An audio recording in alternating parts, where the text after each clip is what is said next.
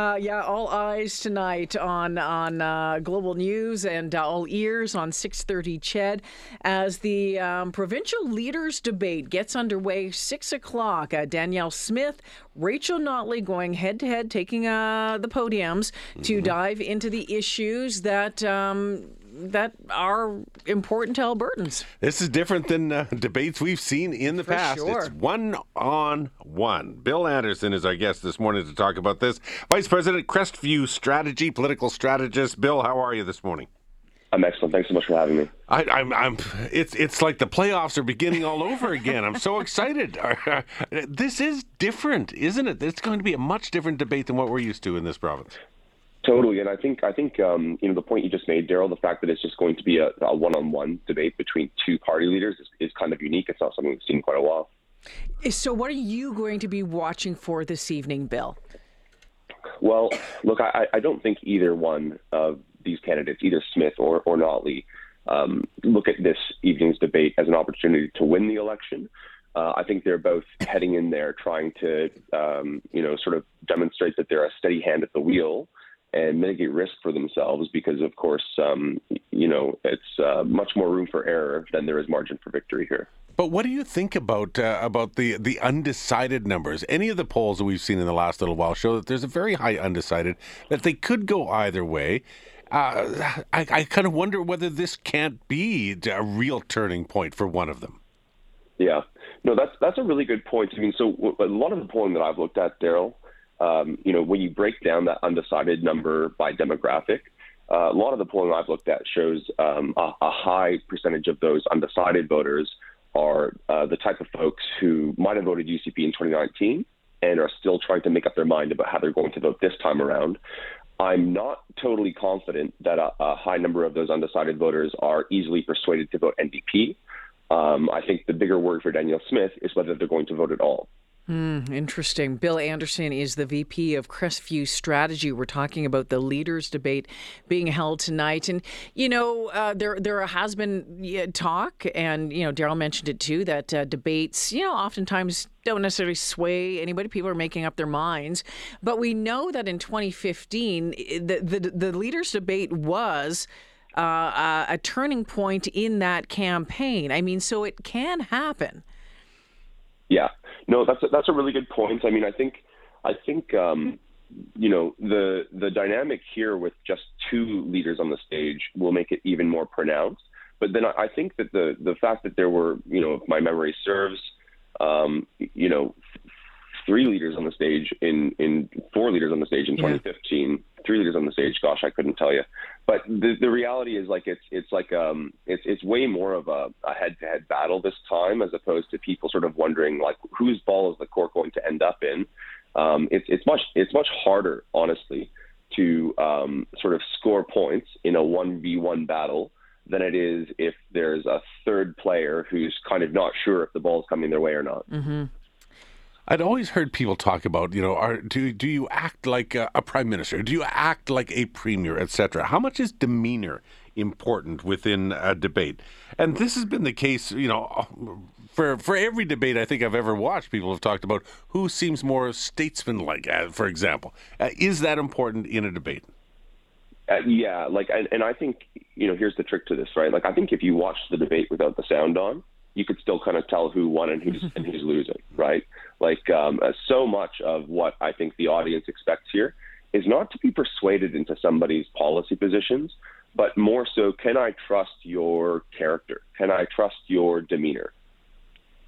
I think it's going to be fascinating because uh, both of the leaders, um, you know, are are, are very good um, for the most part. You know, uh, public speaking and and laying out their their thoughts, their ideas. I think one of the challenges that the moderators are, are going to have, and it's like anything right now, is is fact checking, and I, I don't know how you do that mm. uh, as as you're going along uh, in a in a in a situation like a, a debate.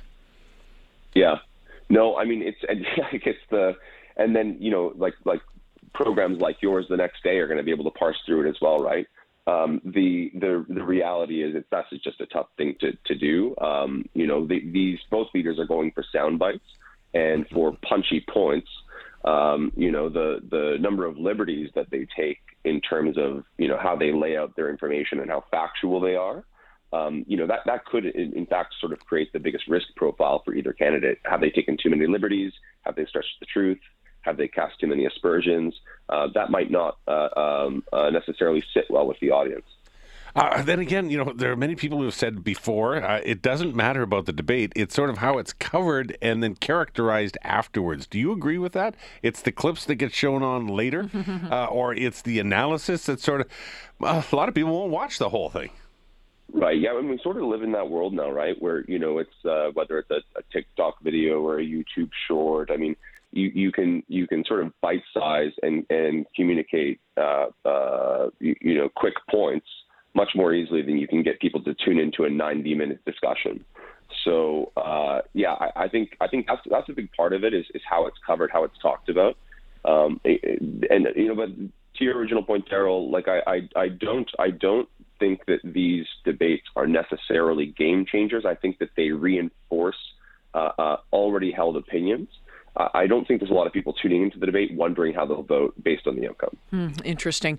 All right. Uh, Bill Anderson is the VP of Crestview Strategy. Bill, going to get you to hold the line for just a moment. We're going to take a pause here. We're talking about the leaders debate, the 2023 Alberta Provincial Leaders Debate. It's going to go to air on Global News uh, and CTV at uh, 6 p.m. tonight. You can listen live on uh, 6:30 CHED and Global News 880. So we've been talking about the debate. Want to talk as well about Alberta federal relations, depending on what happens after the election. We'll get to that right after this. The all new this morning with Jalen and Daryl. We're chatting with Bill Anderson, Vice President of Crestview Strategy, political strategist, uh, about the debate, but about the overall election. And one of the things we've been doing uh, throughout the entire Corus Radio Network is on, on Thursdays focusing on, on certain areas mm-hmm. of the, uh, the the provincial election campaign, and specifically federal provincial elections. Wanted to, or relations rather, wanted to chat with uh, Bill Anderson about that because very clearly this has been a big mm. plank for Danielle Smith. Is mm-hmm. we are gonna fight against Ottawa for Alberta.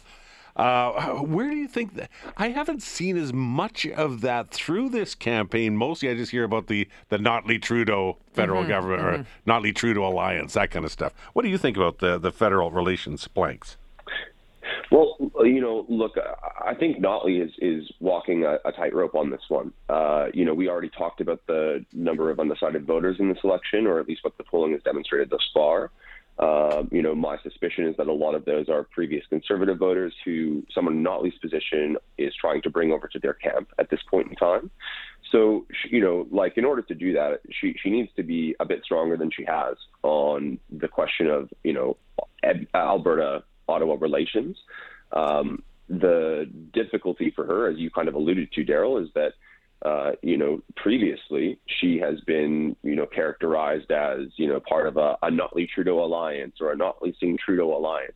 And you know the truth of the matter is that a lot of the policy positions she's campaigning on are much closer in substance to what the federal NDP and the federal Liberal Party uh, uh, have have campaigned on and, and, and positioned in, in you know in par- in Parliament than what I think a lot of Albertans consider to be you know like what's good for Western Canada, what's good for Alberta, what's good for our resource sector. So you know I think about things like the carbon tax, but I also mm. think about things like you know um, uh, a jurisdiction over firearms or I think about uh, you know things like like resource development and, and, and permitting and project approvals uh, it, it's a much more difficult balance, I think, for Notley to strike than it is for Smith, who can really kind of come out swinging against the feds. And I think her party members would expect that. I think it's going to be fascinating to watch, depending on who becomes the, the next premier. If it's uh, if it's Danielle Smith, uh, that uh, that relationship, I think we have an idea of how that's going to continue to go. If it's if it's uh, Rachel Notley, uh, you know, could be different. But then we also have to look ahead to what's going to happen in federal politics here over the next two years. Um, there, will be a, a federal election, and depending on who gets in there, could upend those relationships all over again.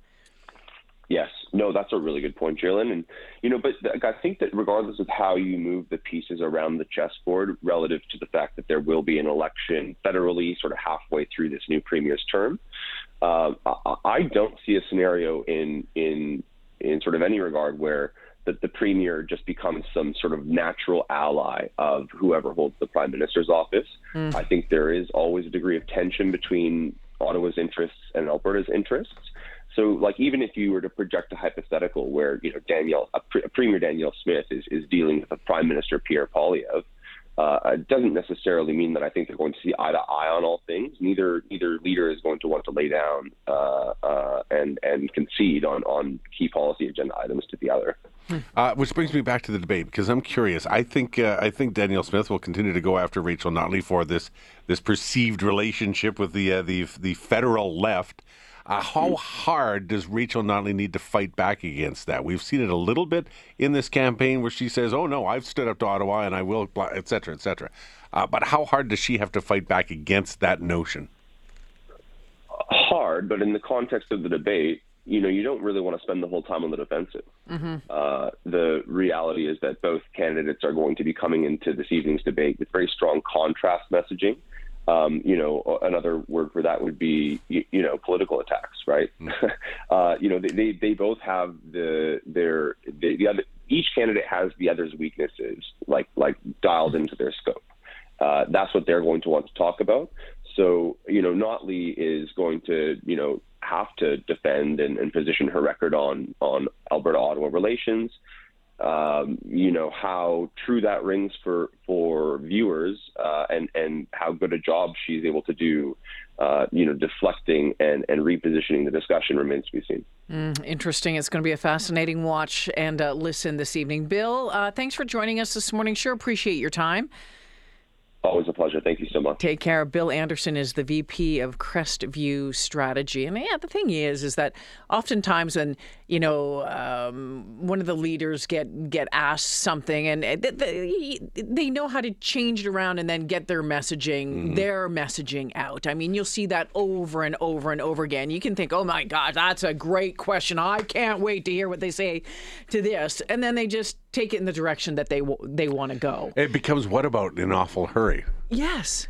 I don't. I don't agree with the nature of that statement. Instead, let's look at this. What yeah. about these guys? What about what they have done? Daryl, you've moderated uh, leaders debates mm-hmm. in the past. I think you and Linda Steele did one mm-hmm. the last this was quite a while ago. It was a while back. Yeah, this was quite Which a while back. I think it was 2015. Yeah, so that was the one where you know we we heard you know the Prentice comments to to Rachel Notley at the time. That was kind of a bit of a turning point in that campaign. How difficult is it to moderate one of these things and keep it on the rails? It can it can be. It depends on the candidates. I think it's it's a lot harder if you have multiple candidates. Mm but there are rules to it. So the moderator's job is not to try and direct the track. It's it's simply to follow the rules. Mm-hmm. You have X amount of time. You have X amount of time, and then to try and enforce those rules and, and shut down somebody who's trying to outshout somebody else, which can be difficult. this will be interesting with just two people, yes. but you know they're both going to go. So we'll see how that goes. It's also I think it's difficult, uh, and Linda and I I thought did as well as we could, but having two moderators mm. instead of one how who who then controls in a situation? Uh, so if if the two candidates are going at each other and really you can't, for me the whole idea is listeners and viewers need to be able to hear what the hell That's they're right. saying. So which one jumps in? Which one? So you've got to work all that out. Yeah, you have to have those conversations beforehand it's, and say who's going to do what. But it's different in the in the moment, in the in the intensity of the moment. So uh, for for Aaron and for Scott, who will be doing it tonight, that'll be a see. I'll watch them, and then I'll also watch the candidates. I'm just getting my popcorn popped. Oh yeah, it's going to be entertaining. Yeah, yeah. I think this is going to be entertaining. I think it's going. I think it's again. I think it's going to be fascinating, and I think you're going to see. Um, I think you're going to see some fireworks this evening. Oh, yeah. I'd be shocked if there weren't. Mm-hmm. Well, there have been a few things uh, over the last couple of days that have sort of blown up a little mm-hmm, bit more. Mm-hmm. A little bit more of the, uh, you know, some candidates within the UCP saying yeah. things that they shouldn't be saying and then backtracking. And that's been pretty con- that's happened a lot in this campaign already. Harv says they just need to have a horn button and push it when things get out of hand. sure, let's turn it into a reality television, sort of a, a, a, physical game show kind of a thing. Love it. Harv, we'll send that. So, we'll send that suggestion along. See if they can get it put in place oh, in time. Oh, my goodness! So again, uh, that leaders uh, debate gets underway tonight, 6 p.m. You can watch it on Global. You can listen right here on 6:30 CHED Radio and Global News 880 as well.